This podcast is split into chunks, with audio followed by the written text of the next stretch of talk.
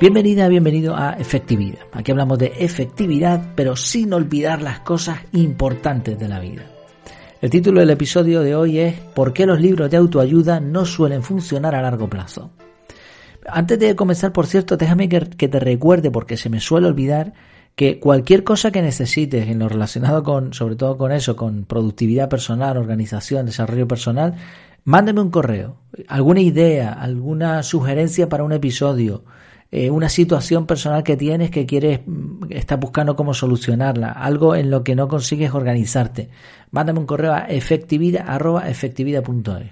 También me puedes contactar en la página efectividad.es barra contactar. Es lo mismo, ahí te va a aparecer mi correo. Lo repito, muy sencillito. efectividad.efectividad.es. Las dos veces sin la D de efectividad. Efectividad sin la D. Bueno, el título decíamos ¿por qué los libros de autoayuda no suelen funcionar a largo plazo? Ah, por cierto, mm, contesto todo. O sea, no te preocupes que te voy a contestar, sea de una manera o de otra. El correo que me llegue, correo que contesto, porque si no, pues estaría bueno el método que utilizo, ¿no? Vamos allá, vamos allá ya con el, con el título. ¿Por qué los libros de autoayuda no suelen funcionar a largo plazo? ¿Has leído algún libro de autoayuda de esta temática?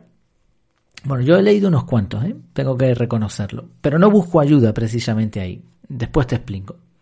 El caso es que he observado que muchas personas que compran este tipo de literatura tampoco terminan de progresar en la vida. Parece en algún momento que puede haber un efecto y te hablan del libro, mira, el libro es una pasada, aquí aprendí no sé qué, no sé cuántos, pero tampoco ves que haya una, un cambio real en la personalidad, ¿no? ¿Por qué ocurre esto? Bueno, en primer lugar hay que mencionar una paradoja, una paradoja de los libros de autoayuda, como su propio nombre indican, porque claro, si son de autoayuda, pero te consiguen ayudar, ya no es autoayuda. ¿No?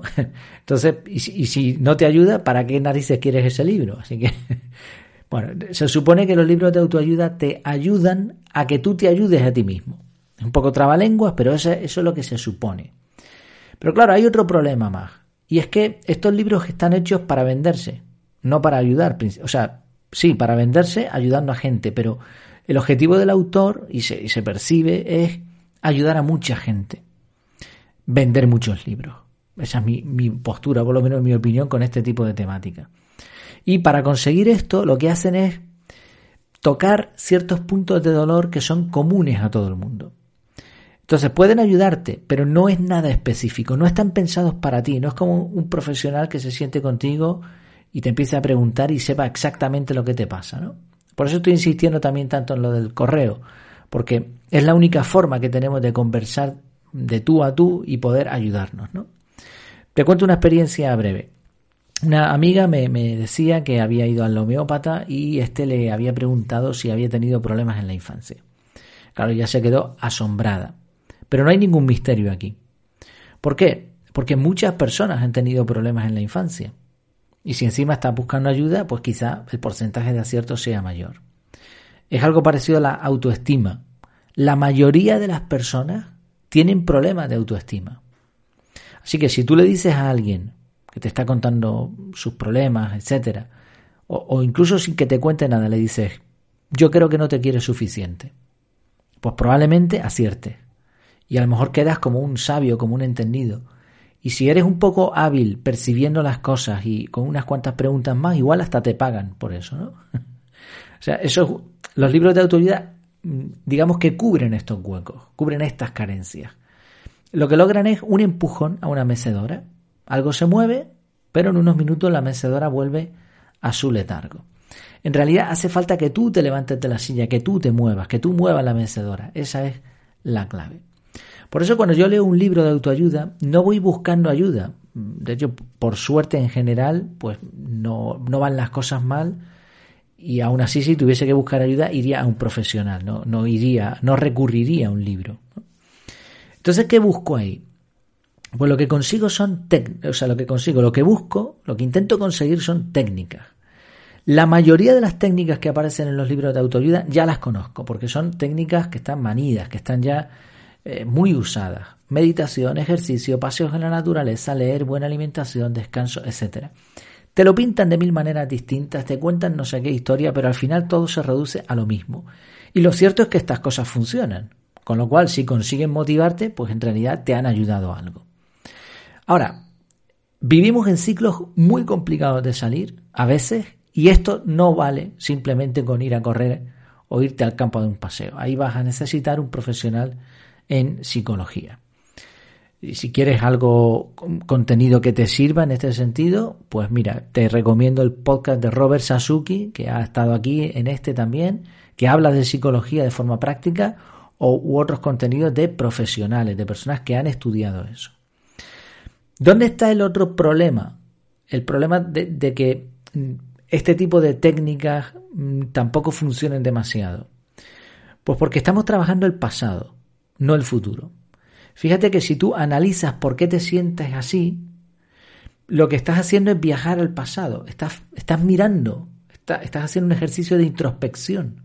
Estás viendo, oye, me siento así, ¿qué ha pasado antes? etcétera. Pero no estás construyendo nada. Ahora, si tú pones en marcha un sistema, un método por el cual te aseguras leer una hora al día, entonces no estás mirando al pasado, estás construyendo el futuro. Y en un año seguro que te va a ir mejor que como estabas hoy. Ah, bueno, a menos que lo que leas sea, eh, no sea basura, por supuesto.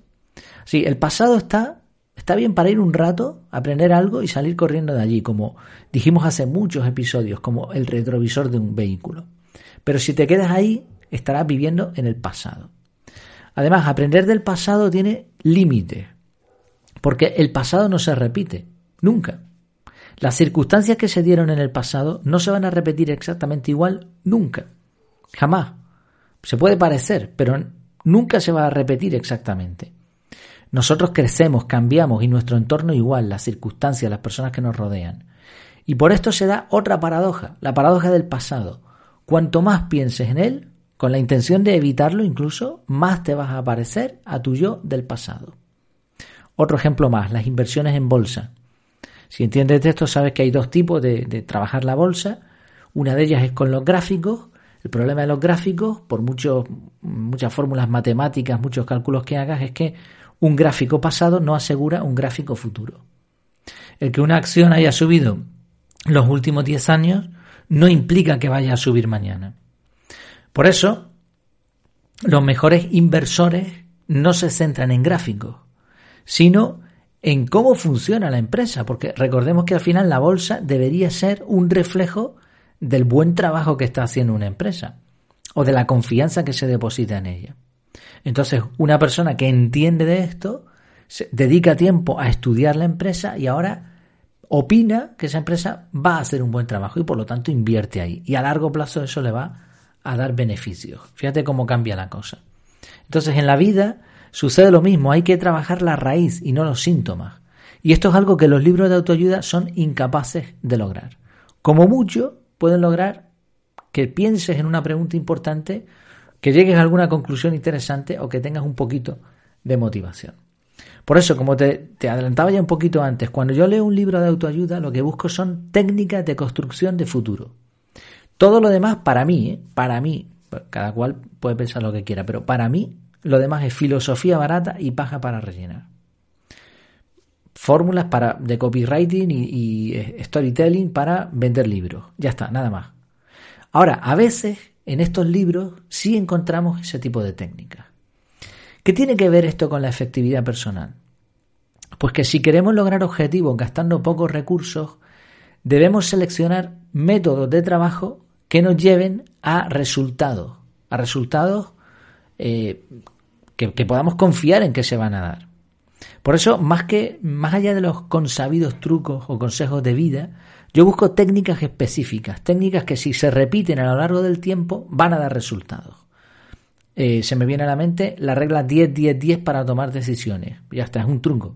Es un truco que aparece en algunos libros por ahí. ¿Vale? Me sirve para tomar decisiones.